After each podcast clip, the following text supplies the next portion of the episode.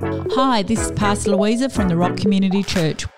Thanks for joining us today in our Bible reading plan. Our hope and prayer is that you discover more of who Jesus is. Hey, church, so good to be with you again reading through Acts. We're into Acts 18 today. Um, last time in Acts 17, we were looking at how Paul was being persecuted, but also seeing heaps of people saved and people coming to know him, specifically when he started talking about the resurrection of Jesus and how powerful that was. But today in Acts, uh, the title is The Apostle Paul in Corinth. And so, why don't we jump into that and see what Paul is getting himself up to now? When Paul left Athens, he travelled to Corinth, where he met a Jewish man named Aquila, who was originally from northeastern Turkey. He and his wife Priscilla had recently migrated from Italy to Corinth because Emperor Claudius had expelled all the Jews from Rome. Since Paul and Aquila were both tent makers by trade, Paul moved in with them and they became business partners. Every Sabbath day, Paul spoke openly in the synagogue, both to Jews and non Jews, attempting to persuade them to believe the message of Jesus. When Silas and Timothy finally arrived from Macedonia, Paul spent all his time preaching the word of God, trying to convince the Jews that Jesus was the Messiah. When they viciously slandered him and hurled abuse at him, he symbolically shook the dust off his clothes in protest against them. He said to them, Have it your way then. I'm guiltless to your fate, for the blood guilt of your actions will be on your own hands. And from now on, I will preach to only non Jews. Leaving the synagogue, Paul went to the home of Titus, a convert to Judaism, for he and his family attended the Jewish meetings and they had all become believers in Jesus. Crispus, the leader of the synagogue, believed in the Lord, together with his entire family, and many other Corinthians who had heard what had happened, believed in the Lord and were baptized. One night the Lord spoke to Paul in a supernatural vision and said, Don't ever be afraid. Speak the words that I give you, and don't be intimidated, because I am with you, and no one will be able to hurt you, for there are many in this city whom I call my own. For the next year and a half, Paul stayed in Corinth, faithfully teaching the word of God. Now, at that time, Gallio was a regional governor who ruled over the Roman province of Achaia.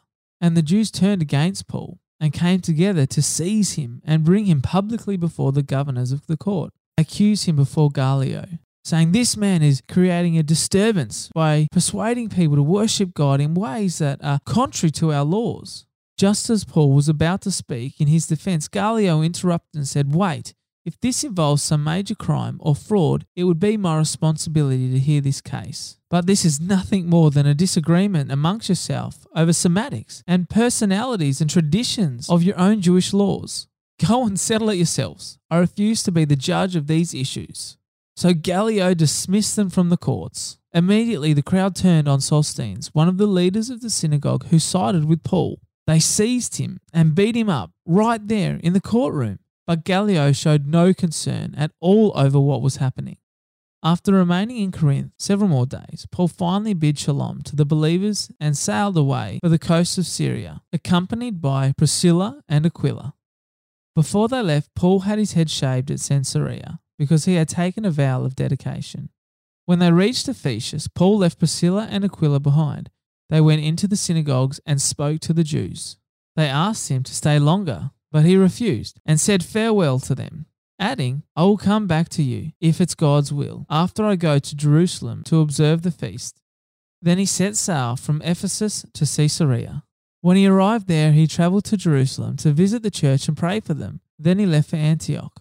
After spending some time there, Paul continued on through the region of Galilee and Phrygia in central Turkey, and wherever he went, he encouraged and strengthened the believers.